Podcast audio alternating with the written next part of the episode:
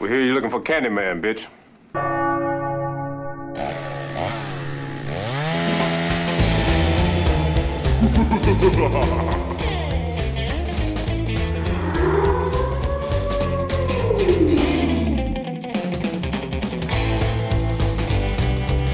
Welcome to the Nick Taylor Horror Show. Tony Todd is a deeply beloved horror icon with a very well earned place among the pantheon of horror actors, including Robert Englund, Kane Hodder, and Gunnar Hansen. If there was a horror Mount Rushmore, Tony Todd's face would be right in the center of it, and it's entirely because of his soulfully terrifying performance in 1992's Candyman. The subject of Candyman has been very hot in the past couple of weeks, ever since Jordan Peele announced that his production company will be helming the next iteration. A lot of people thought it was going to be a reboot, but according to Variety, it'll be a quote, spiritual sequel to the original, and it'll even return audiences to the original neighborhood of Cabrini Green. A lot of people, myself included, are actually pretty relieved that this is not going to be another remake or reboot because we're sick of these reimaginings of the horror IPs that we all fell in love with. As fans, though, we still want more from the original films, but we do want to see new life breathed into them. Different perspectives, different storylines, different directors, but hopefully in this case, not different actors. It hasn't been announced yet, but my fingers are tightly crossed that in hoping that Tony Todd will return as Candyman. The truth is, nobody could have pulled off such a memorably chilling performance as Tony Todd, and nobody else could possibly do justice to playing the hook handed character that Tony turned into an icon single handedly. you get it? I'm really hoping he returns as Candyman. That would be amazing and would entirely make my year. In other news, Tony just accepted a Lifetime Achievement Award at the New York Horror Film Festival for his body work across such films as Platoon, the Night of the Living Dead remake directed by Tom Savini, The Crow, Candyman, the Final Destination series, the Hatchet series, and most recently Hellfest. Tony also just celebrated his 64th birthday. Happy birthday, Tony. Speaking to him was a tremendous honor. We uh, we talked a lot about his acting process, movies, the state of horror, music, and he gave us his two cents on the Jordan Peele Candyman. Now, for your listening pleasure, his name will be a tale to frighten children and make lovers cling closer in their rapture. Say it five times. Here's the legendary Tony Todd. Say. Sounds like I a plan. So many batteries around here and hidden microphones. I don't know what's live. you got me booby trapped. I uh, I don't want to miss a beat. Great. Um, you don't have to put on the headphones, but it helps kind of No, mod- make us modulate. more professional. right? Absolutely. Great. I love it. Look at Fantastic. That. I hear those resonant tones now. All right. Yeah, you have one of the best voices in Hollywood. We gotta got we gotta be able to hear it. Let's go for it. Tony Todd, Dennis. pleasure to meet you, sir. It's a pleasure to be here, fellow Manhattanite. Yeah. Awesome. So, as an actor, you you always refer to yourself as a theater actor. Absolutely. What is it that the stage gives you that the screen does not? What keeps drawing you back to the stage? Um, well, it's not that it's exclusive, but it's just more of it. Uh, is honesty. Uh, theater operates from, uh, you know, I, I got my master's in theater. So the way we were trained, we did all kinds of cardinal arts. By that I mean, we did fencing at five in the morning. We did horseback riding. We did the ballroom arts. We did all those things that they don't emphasize anymore, but, to help complete you, not only as an actor, but as a Renaissance person. And you know, the the, the the the way we were taught, we, we studied all the classic works of literature from Shaw, Ibsen, Shepard, uh, etc. And uh, you you look at a script and you try to get to the truth of whatever that particular theme or story is, and that can apply not only, and I try to apply it in my film and TV work to scripts I get, whether it's Flash, Zoom on Flash, or whether it's Candyman. I try, I have to find the truth first. I'm not in it just to elicit thrills and spills and shocks and titillations. I'm Right. for.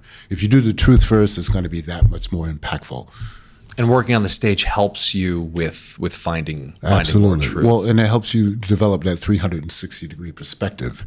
You know, that it's not just a slice or not just a caricature or not just, uh, you know, something that's thrown away. You want something that's that lasts forever. Right. hopefully.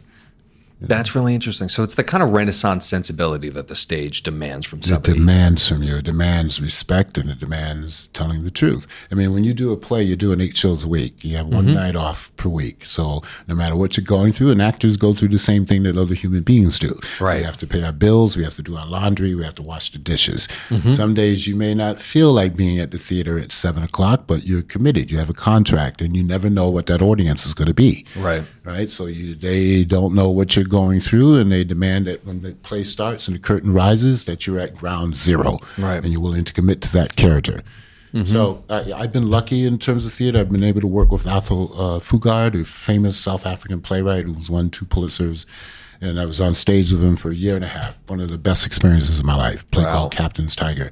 And then the second most important was with uh, August Wilson, the late great August Wilson, who did one play in the African American diorama of each decade. And I originated King Hedley II. And that was an amazing three years of working with a master. We had Max Roach in the room doing our music. Whoa. Max, I'm a jazz guy. Max, I uh-huh. look over to Max. Max has got his fingers entwined behind his head, and he's just like bopping in rhythm if you felt it, you know? Yeah. August, on the other hand, was all his wordsmith. So he was just listening for every word that he wrote, hmm. the if and ors or buts Right. that you have to get honored to to connect the thoughts together. And so you had all these people simultaneously. simultaneously just feeding as a, a feed pool. So I would like I look for more of that in the film world. Right. And sometimes I demand it as I get further into my career and I start directing and producing, I'm gonna have that. Right. Mm-hmm. Just that company of just joy. There's no once you have that company, there should be no competition within that circle of people. Right. They're all there to commit to a higher purpose. Right. Which is great truth. Yeah, and I think they're working on a stage because you're among a, a, a whole troop of other actors. You're all in it together. There's a sense of unity that stage actors have together that I think translates to working on a set Absolutely. beautifully. It's that same sense of camaraderie, and I think that it's and respect for Yeah. each other. Trusting that whoever was responsible for bringing this eclectic, eccentric group together, that he knew the chemistry levels to a bit too. Because Right. you got to have that. You can't. I'm not looking for a, a utopia world where everybody is just blissed out. Right. Uh, you want and embrace those differences, but you know, we respect our differences. Though. Right. We can have a conversation, but you know, just because I may be on the opposite side of the spectrum doesn't mean I hate you Mm-hmm. or that we can't get along or that we can't coexist. Right. It just means we're different. Yeah, and it teaches you how to thrive among those differences, all in all in in support and favor of of the art itself. Like those dragonflies and butterflies that fly in the field of flowers. They're not trying to hurt the flowers. Right. They're pollinating. Yeah. Yeah. Very cool. pollinating. That's cool. We should do a jazz show. We should. Are we ready to pollinate, ladies and gentlemen? I would listen to that show. that would go on on Saturday nights for That's sure. right. That's right. right? Helium balloons and uh, little incense Uh huh. and some bells. Sign me up. So I want to talk about Hellfest. Mm. I uh, spoke to Greg. He mentioned that when on the first day of set, somehow because of scheduling difficulties, you both had not met until day one. Right. And then when you did meet for the first time, he had a pre-existing backstory for your character, Mm-hmm. and then when he told it to you, you told him yours, and your your the backstories that you both had established for this character independently were practically Mm-hmm. We're identical. practically identical. Right. And that's when you know you have synergy. Yeah.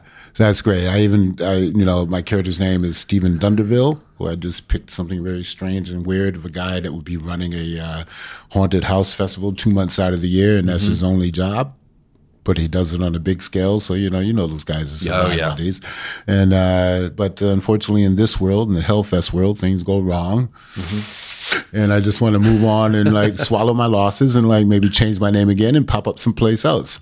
And Right. At least that's the plan. I got to say about Gregory, you know, um, he's directed before, but he's uh, best known as an editor. You know, he famously edited Get Out, one of the most successful horror films in history Yeah. when I first showed up on set, you never know what you what to expect. I mean, you know you're hired. I usually like try to have a dialogue with the director before we go on set, at least have lunch, coffee, face to face, so that you know we clear out some stuff, mm-hmm. image wise. Didn't have to do that with Gregory. I showed up on set. We're in the middle of a water, the biggest water park in Atlanta, which they had access to for like eight weeks.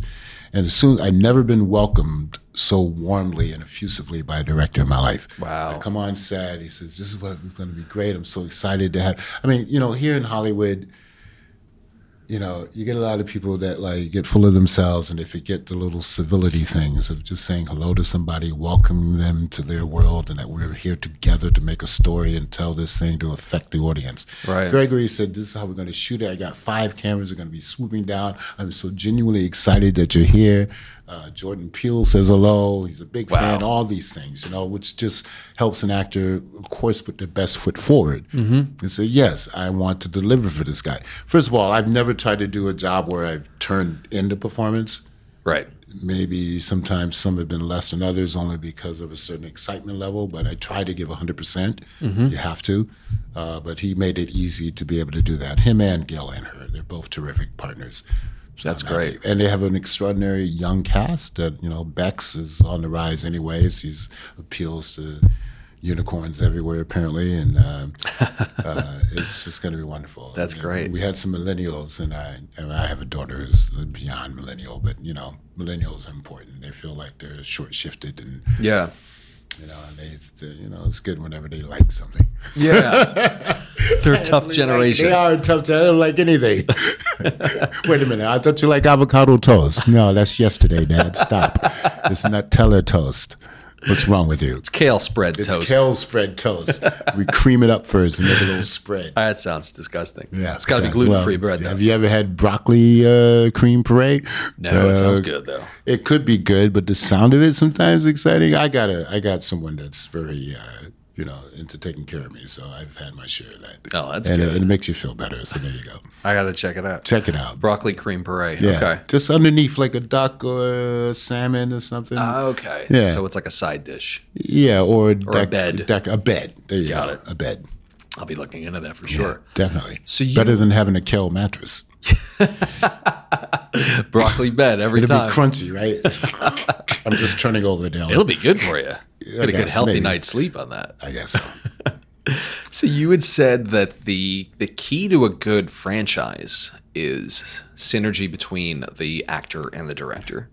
Yes, and or writer creator. Right. Yeah. And it sounds like you've had a number of these in the past with few. Adam Green and Yes. probably with Clive Barker. Definitely. What are the Bernard keys? Rose. Mm-hmm. Um, What are some of the keys to establishing that type of collaborative synergy? I know it's rare, but how do what what could- directors and writers do better to, to better include their actors so it's more of a collaboration? Well, uh, using Adam Green as an example, I first met Adam at a fan event. I think it was here in Burbank Airport. oh wow. um, years ago, back when it was Fangoria. And um, three years before he made Hatchet, he was a fan in line and, you know, bought a couple of things and talked for me about half hour and told me he wanted to be a filmmaker. I'm an optimist. So, and I've always used to teach. So if anybody tells me they're interested in anything, I'm going to give them time to express that and to tell me what their dream is and mm-hmm. what their obstacle is. So he laid it out, and then three years later, I get a call saying this guy Adam Green has got a film. It's Hatchet. It's only one scene, but he would love for you to take a look. I actually turned it down because I wasn't didn't wasn't really interested in doing a cameo at that point. But uh, he called me, got his my number, and convinced me that you know in the second one he would make it up for me. So I took a chance, and I also got a call from Kane Hodder and Robert Englund saying, you know, we're going to do it. Come on, do it. Wow. You know, so he, he was able to convince some other people that yes. So anytime a person can have that kind of influence, they got to respect it. Yeah. Adam is so. I don't know. You've met him, talked to him. Have not met him yet. He's such an infectious, fun-loving person. You know, he's a little dog that he just adores. He collects props, you know, from Right. stuff. He lives among his props. He just loves film, and and that and that translates and carries over. Mm-hmm. So you, you got to have somebody at the top that like just loves to work. You don't want to be in a situation where someone's just doing it for a job or Right. Whatever's going on in their personal life spills into the professional life and you're just, you know, a miserable person to be with. You're on set. You're there 12, 14 hours a day. Let's have as much fun as we can have. Right. And also create a safe space where the actor and different department heads can feel that they're uh, able to do their best work and put their best foot forward. So you do that, you half the battle is over. Did you remember the conversation you'd had with him at the conference when he called you to convince Yeah, yeah, and I reminded of him. That's I said, "I'm so proud of you that you actually made your dream come true." Because you know this is a tough business. Yeah. a lot of people want to be in it, Uh, a lot of people get in it and then burn out. Uh, a lot of people don't. The thing about the, you know, the school I went to, it was famous school, Trinity Rep Conservatory, won two Tony Awards for excellence. I had 23 people in my graduation class. There are three of us that make a living in our particular class. Uh, one is a sound man, one did the Phantom, several tours, and then me. And I get used to get calls and people say, "What's the difference? How did you do it?" And we didn't do it, and I don't know what happened. I got distracted by life. I got married. I had to get a job. And I said, "Well, I, you know, I, and these are really talented people." Right. I said, "It's perseverance, you know, chutzpah, being a New Yorker. I Yep. know where to go to Zabar's if I need to, or Fairway. Stop." You know, it just just not having an expiration on when you're supposed to excel or when you're supposed to bloom. You know, mm-hmm. just having confidence that it's going to happen through the time that it takes. Get that side job that's going to make sense for you as mm-hmm. actors. Bartending is always good, particularly in New York City. Right. I found a great bartending job where I had my cash every night, and I could also go to my auditions. It took maybe three years before I finally landed, which was Platoon, by the way. Right. I got Platoon right out the box, bartending. Okay, I met Oliver Stone on a Saturday. Monday, I had the job. So I tell them, you just never know when it's going to happen. You just got to be prepared for when it does. Yeah. And why would you give up on something that you put in five years of training and your parents' money or scholarship to do? Mm-hmm.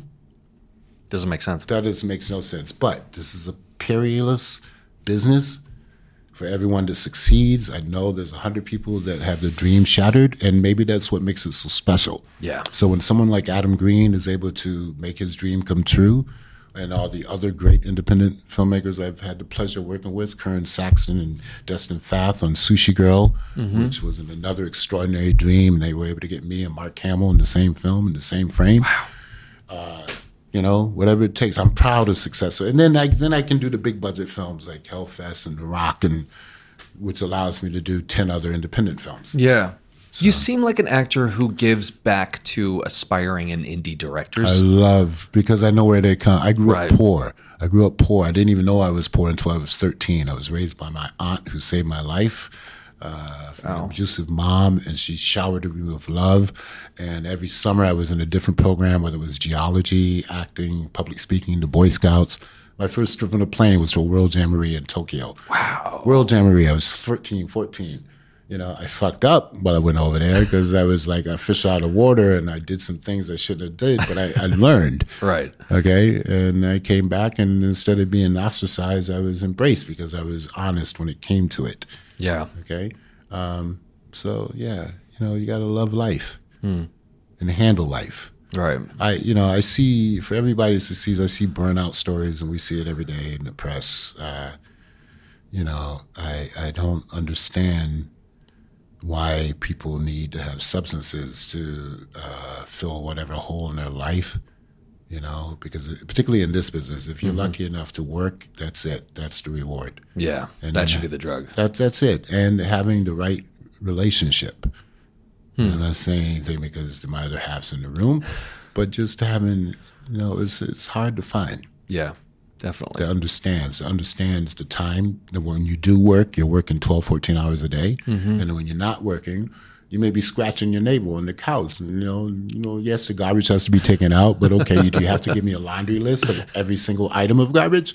Right. You need that time to recuperate. I need right? to recuperate or at least play some PlayStation or something Right. to take my mind off of things. Right. Yeah, you're a big gamer, aren't you? Yes, I am. Yes, Are and you- I've, I've been able to do a few games as well. Yeah, that's right. Are you have you gotten into virtual reality yet?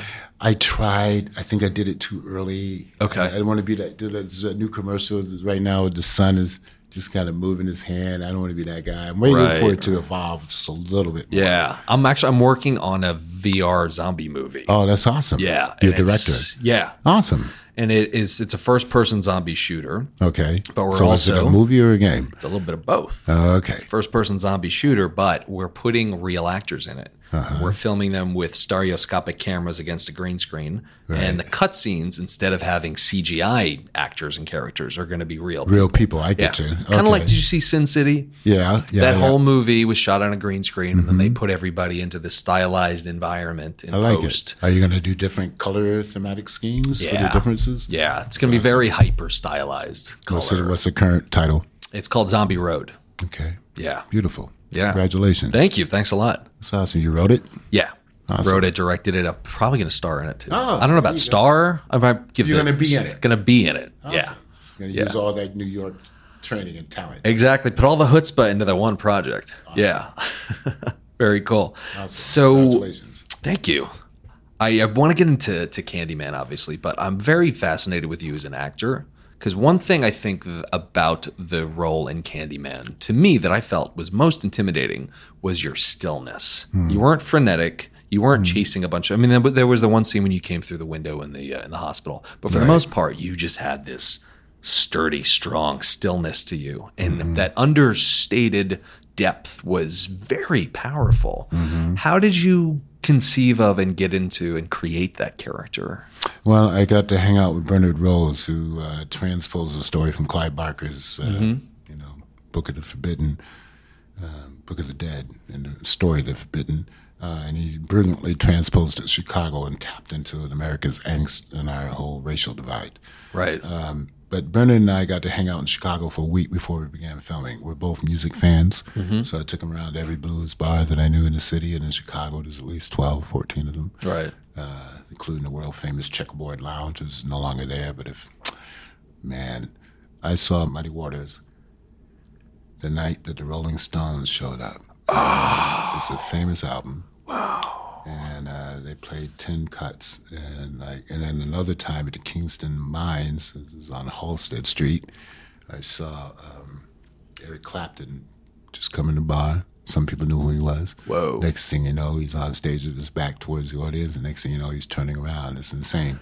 So that there's something about blues musicians that like they know how to riff and they know how to jam and they and you know maybe they're making a hundred, two hundred dollars a night, but you know they get one drink per set and they're happy Yeah. and they're making other people happy, which increases their happiness. Right. Uh, I'm digressing. No, no, no. Please. Yeah, so I, I just say that that so Bernard, you know, I- there's special people like that that just encourage you to give your best, Mm-hmm. and if they hire you, they hire you because there's a quality that you have that's appropriate for the character. Right. So he's just encouraging to bring out that side, and usually people instinctively know whatever that is. And uh, you know, I love film. I grew up on film. Me and my aunt, the woman who raised me, would watch the eight o'clock movie every night, and then she used it as morality tale. You know, you watch White Heat with James Cagney. He's up on up on the roof, top of the world, ma. And at the end of it, she says, so "What was that, son? Who was good? Who was bad? You know, Right. there's shades of gray, but at least we were able to increase my morality. Right. And I think there's a lot of kids that don't necessarily have that today, Yeah. or that clear cut. Right. And I think that it's it's an opportunity for movies to give that to people. Yeah. For sure. Well, you look at the success of uh, just, I mean, not because I was in it, but The Flash, which has become a very popular father and son show. Right. They see it, they watch it, they adore the CGI, and then they talk about it. So, was mm-hmm. Flash right? Was the villain, was Zoom right? No, was there something a little bit of both? Right. So, those things are important. And horror specifically has always been a great outlet for social commentary. Yes, For well, sure. And George Romero tapped into that Exactly. brilliantly. Yeah. Yeah. I feel he was. I was going to say he was one of the first, but he wasn't. Because No. before that, we had all the monsters that were indicative of the fear of the atomic age. Yeah, and- oh, them. We just went through our them Right. phase again, and oh yeah. Yeah, and I was just last night. I was watching something. Uh, uh, I stalked New York, which was about a woman in the 1950s that brought smallpox to New York. It was a kind of mixture between horror and film noir, but it was Right. interesting. Film wasn't that great, but it was interesting. I got to check that out. yeah, Do you? It seems like there's a real resurgence in popularity for horror, and they mm-hmm. say that horror becomes popular or more popular when there's civil and social unrest. notice that, huh? Yeah. yeah. Yeah. Mm-hmm. Do you? Well, I we mean- live in strange times now, so I think this, mm-hmm. look at all the popularity of horror on television. Most oh, importantly, it's like every channel has something that they can offer to the masses. Yeah, at the same time, some of the powers that be hold their noses up, Right. The genre, yet Yeah. they need it. It's considered as a lowbrow genre, but it's so cathartic, and I think it, when it's intelligently executed, I think Get Out is a perfect case of that. Perfect case. It is. It It is. Yeah, it's so powerful as a vehicle for social commentary. Mm-hmm. Are you have other than Get Out? Has there been have there been any other recent projects that you've seen that have done a really good job at tapping into the zeitgeist of of today through horror? Well, I liked the Meg. I, I saw the Meg. I had lower expectations, and I actually liked the work on that because they did you see it? I did. So I loved. I mean, they they gave us a reason for it happening. You know I mean? The, the backstory I thought was intelligent, and uh, I thought it was Jason Statham's probably one of his better roles. Yeah. But anyway, the Meg, and then I, I just like to. I'm not saying it was the world's best movie. I'm just saying that it was. It was. It was a story there, and it made Yeah. sense. And I loved the little girl that was in it. She, she was adorable. But uh, so that, and I thought it had some social connotations of what's beneath. You know, what's at the very bottom, and why are we messing with it? Right. uh, things like that. Get out, of course. Uh, they're hard to find, um, you know, but they're there. Uh, I think the best stuff is yet to come. That's interesting. Yeah, I mean, you know, a lot of people go to horror because they think it's easy. They think it's an easy subject to do. You know, you got so many fan films. I think of all fan films, horror is probably the number one subject. Probably. Right? You got a person can put on a sheet and take a walk in the woods, and they think they have a movie. Right. No, you need Doesn't to add a quite work that way. skateboard first, and then so it can glide so it properly. can glide properly. You'd be surprised the amount of either scripts or screeners I get. I, yeah, I can only imagine. But I think you're absolutely right. I think personally, I think horror for the sake of horror, if you attempt to just do a horror movie and it doesn't have any metaphorical or symbolic depth to it, it to me falls flat. I mean, there's some movies that are fun because they're gory and bloody and they have inventive they ways have of killing purpose. people. We all enjoy that. Mm-hmm. It's but it's it's it's not it's like popcorn. But What I'm waiting for them to take horror, and I love teenagers. I was a teenager. To, but to take it out of the realm, why does it always have to be a teenage subplot? Why does it always have to be teenagers in peril? right. When are we going to go to the adult levels? One of my favorite horror films of all time is Rosemary's Baby, mm. which is a very adult film. Yeah. And it uses New York brilliantly as a background, the Dakota, mm-hmm. you know, and all that atmospheric Roman Polanski stuff. And if you look at the film, very few moments of blood. But if you're intelligent and you dive into the film, it's scary as hell Yeah. Uh, because it could happen. Starting with John Cassavetes, is an actor who will sell his soul to get the right role. Right. a set of circumstances occur. So I'm waiting for us in 2018, 19 to go to that next level of adult. As you said, politically, you know, usually great horror comes after war. Let's hope we don't have to go to war. But we are at war within ourselves in this country. You mm-hmm. know, we are more divided than ever before. If you had told me, I grew up in the 70s, you know, it came consciousness, every, people were united. Right. The same songs were on the top 10, top 40, and everybody, every race knew the lyrics to every song. We were all happy. Nowadays, it's more, it's so compartmentalized you know, you got the red versus the blue. We got this versus that. You Right. know, you know, and out of that division. division, out of that division, though, will come. There will be unification through art, through painting, through poetry, through Yeah. Mm-hmm. the written word, through film. Um, hopefully, um, and it can only you know get better. Right.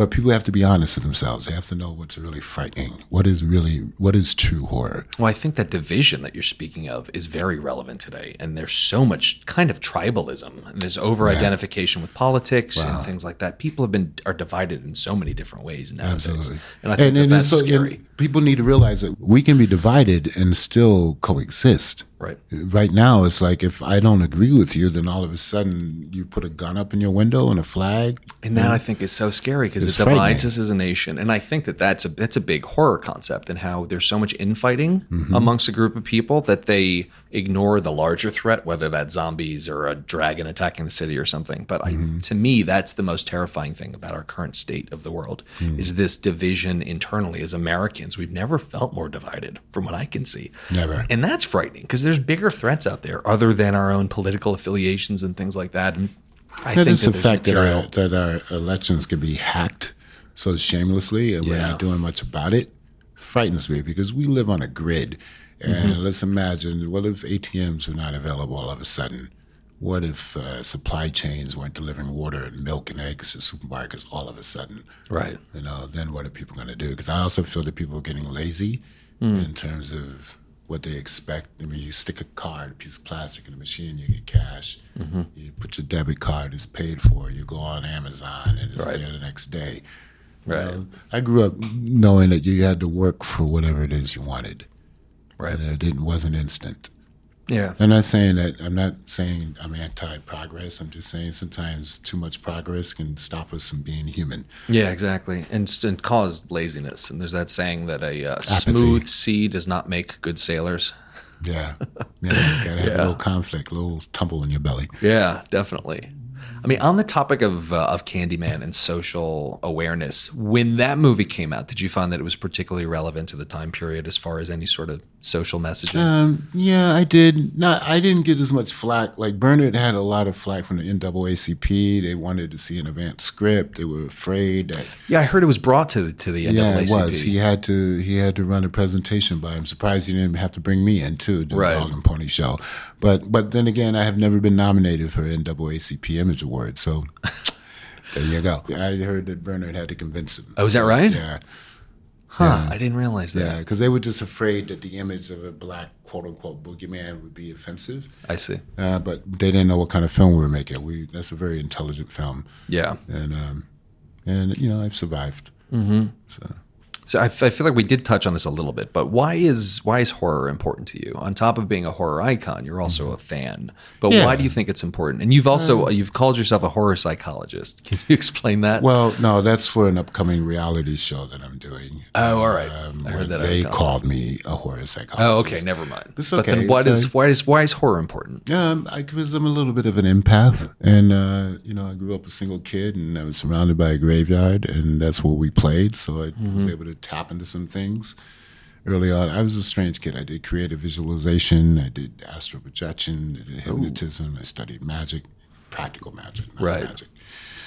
And uh, so through the years, I've encountered, you know, people with strange experiences, and this reality show that I'm being tapped to do is about that, traveling across the country, finding strange sinkholes and inexplicable occurrences, and then talking to somebody that is affected and trying to help them come to closure Wow. and to expose it to the general public.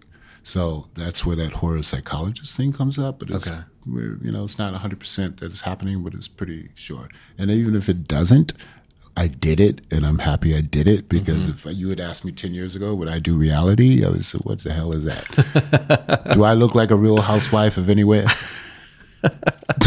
No. But here we are. It's a new market. I heard that you're a big practical joker on set. Is that true?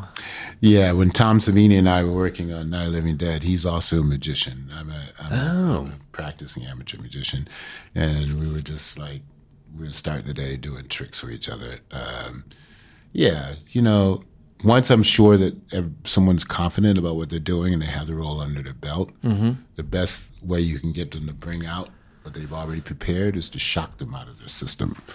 To just to like if they ask for orange juice in the morning and you know that, you mm-hmm. know, put a little chocolate in there. oh, I'm gonna have me a fresh glass of orange juice, it's freshly squeezed just for me. So keeping people on their toes. Yeah, bounce it off a little bit. You know, Yeah. like a good boxer, you know, rope a dope. Right, right. That's important. It- it keeps fight. them sharp as an actor, I would imagine, and Sharp or a director or whoever else. or whoever it is. and I'm also a protector. Like uh, Bernard, you know, Bernard's a genius. I understand him. Not everybody on the crew understood him though. They thought, you know, he did this whole hypnotism with Virginia thing. It would take about 15 minutes. By the end of it, people were like less enthusiastic. You know. Oh, he was hypnotizing Virginia Madsen yeah. on set. Yeah, yeah. Wow. It's not a scoop. It's been said before, but Okay. you're breaking it, it's like, oh, oh, I got a scoop. yeah, right, he was been talked about. hypnotizing her. She was sitting, not flat on her back, and um, yeah, he did that. And uh, but uh, I had to protect him several times. You know, he knows this. Wow. People wanted to put Ex-Lax in his coffee. You can't have that. I can't, Can't do that on No, set. No, because that's another day, folks. Yeah, of that's course. another day shooting. Come on. Right. As far as acting is concerned, are is there any methodology that you return to, or like, are you a method actor, for instance? Is there well, any technique? method is so broad, Yeah. you know. Uh, but yeah, it's whatever method works for you. Uh, it's all truth based, so it's moment to moment. It's Mm-hmm. Meisner. It's uh, the more life that you know. In New York, cities like New York, Chicago, San Francisco, Seattle, Boston, uh, which are all art centric kind of places, Mm-hmm. you know, give you that opportunity to find what works. so being well rounded. being well rounded, being open, You know, I'm a big museum guy. We're Mm-hmm. building museums everywhere. There's so much art out there for people. We do natural museums, art museums, uh, spend time in the desert studying the rattlesnakes. You know, you gotta. And here in California, you know, you can travel 100 miles. It's completely different terrain. Right. A lot of people don't do it. They just stay LA based. I'm not saying you do or anybody else or anybody in the audience, but you know, Mm-hmm. Right, you, but it's you common. could always do more. Yeah. You know, go to Solvang. You been to Solvang yet? Solvang. Yeah, it's outside of Santa Barbara. It's a little uh, Denmark town. It's like it looks like a little Swiss village Wow, right here in America. right here. I'd never even heard of it. So that's what I'm saying. California is an amazing state. Yeah. You know. So exposure to a lot of things Yeah, informs. open up. Yeah. Seeing, like in the last two months, I've seen what twenty hummingbirds and ten dragonflies. I count them because I consider them mystical beings. Uh-huh. Uh, you know. Wow. So it's a matter of just exposing Excuse me, my planet is calling me in a minute. One second. Yes. No, no, no, no, no. No, no, no, no, no, no. Are they coming to Earth? No. No. All right. Not now. they wouldn't dare. they needed to get they has to get together first. So, um, last few questions. You're you're a big music fan, obviously. Music is a big. Are you a musician, by the way? Uh, I play I play guitar, but just for me. Oh, very cool. You're working Take it on, on the road with me. That's my pacifier. That play the guitar. Yeah, I fi- if I'm writing or something, I find if I have any just semblance of writer's block, I'll sit down and just jam on a guitar, and it just gets everything flowing again. It A lot of calm. actors, It yeah, peaceful. a lot of uh, a, a lot of artists turn to music as a way to just kind of help all of their other arts, and it's cathartic and it keeps your brain sharp, and yeah, it's, And it's a even great tool. Hmm. breathing. Breathing is a form of music. If you learn how to take the proper breath. Mm-hmm. That's, that's- Pramayana or just yeah, what do you mean by pramayana? pramayana breathing. It's What a that? it's a it's a See, I'm not going to pretend I know. It's like a yoga breathing Okay. technique that Okay. came from India. Okay. And it was it's all about taking deep breaths and oxygenating thing. yourself and stuff you like go. that. So that yeah. As an actor that's super important too. Very but- important. Relaxing. Right.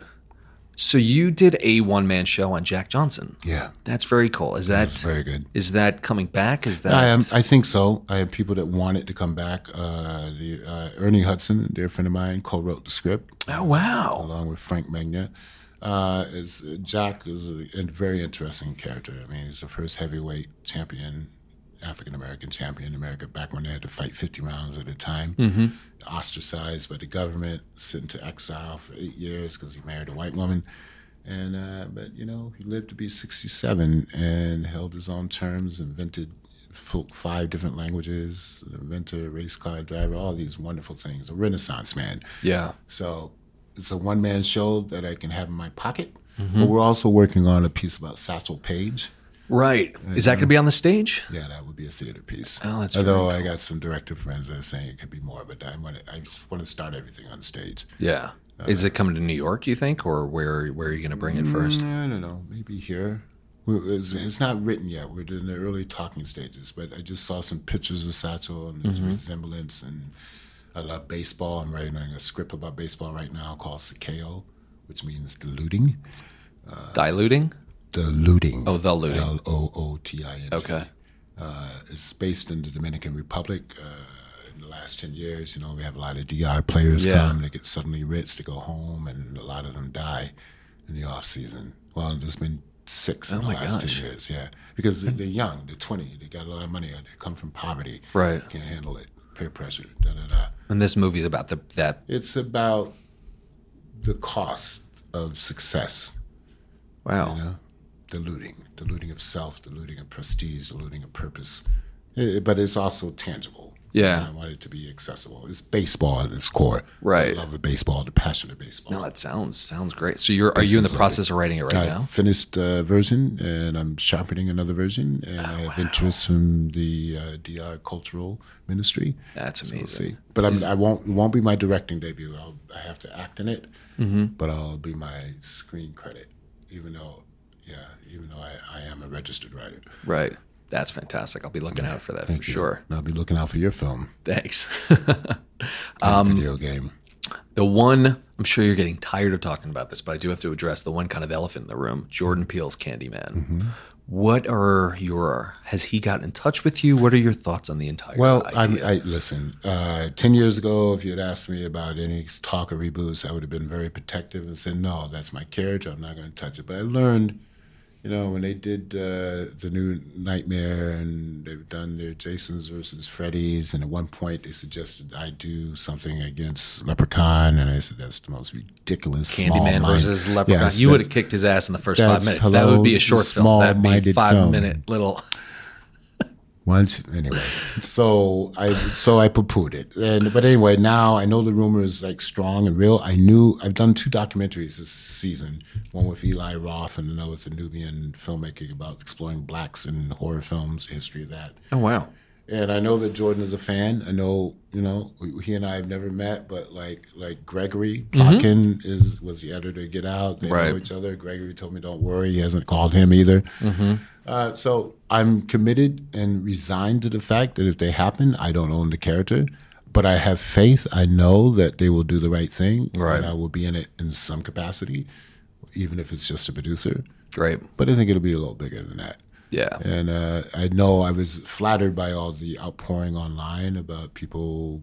It seemed like eighty percent of them said it should only be me. Yeah. which is uh, I, I was really moved by that. You get a lot of loyal fans out there. A lot of loyal people out there. But then there were like the five people who said, "Oh, I can't wait for the new one," and then they started listing actors. That's when I clicked off Twitter. What? Unfollow. Duh. Todd Bridges. What? what? Willis? Willis. what you talking about, Willis? What you talking about, Candyman? On that note, Mr. Todd, this has been a real honor. Thank you, sir. Great Really, interview. really appreciate Thank it. you looking me in the eye and talking to me. And all the best to you and your pursuits. I'm lucky for filmmakers. Thank you very much. Okay. Awesome. Let them hear the slap. High five. Nice. All right. How much do we love Tony Todd? I mean, what an awesome guy. Such an honor talking to him. Let's take a minute to think through some of the larger pieces of insight. First one, this is definitely applicable to actors, but definitely applies to creatives and creators of all kinds. And that's the idea of being well rounded. Tony emphasized that his acting training included a multitude of different disciplines that seemingly were unrelated to acting. Things like ballroom dancing, horseback riding, fencing. All of these things deepened his understanding of movement, art, and ultimately served his acting because exposure to all of these disciplines taught him larger concepts about humanity. This better enabled him to find the truth in the scripts that he read and the parts that he played. This is a huge concept that a lot of artists miss.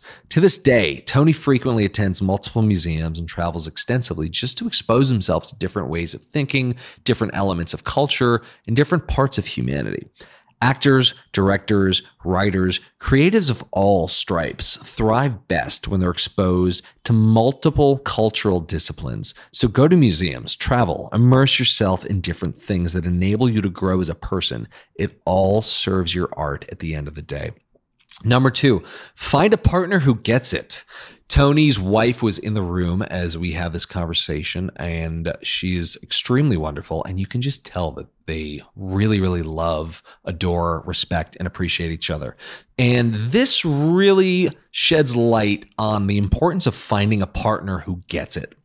Acting, along with just about any creative endeavor, is incredibly difficult and requires long stretches of time away from home and years worth of uncertainty.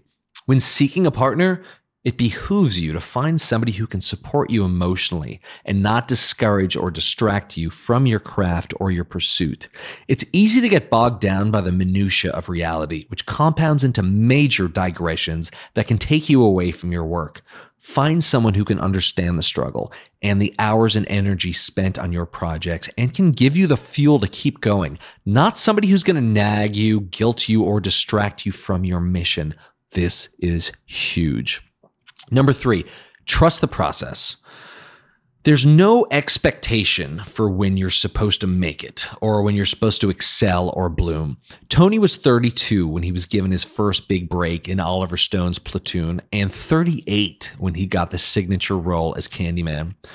Show business is a perilous business, and you can't lose sight of that. As Tony states, don't suddenly give up on what you spent years building because you never know when it's going to happen. So, all you can really do is trust the process and be prepared. Anyway, guys, that's all we got today. You can stay in touch with Tony on Twitter at Tony Todd 54. That's T O D D. And Tony Todd Official on Instagram. Here you can find announcements on all of his projects and appearances. Thank you guys as always for listening. If there's someone you want to see on the show, send me a tweet at I'm Nick Taylor. That's I am Nick Taylor. You can follow the show on Instagram at the exact same handle. And if you dug this episode, it would mean the world to me if you could share it with your friends and family on social media. Thanks, everybody.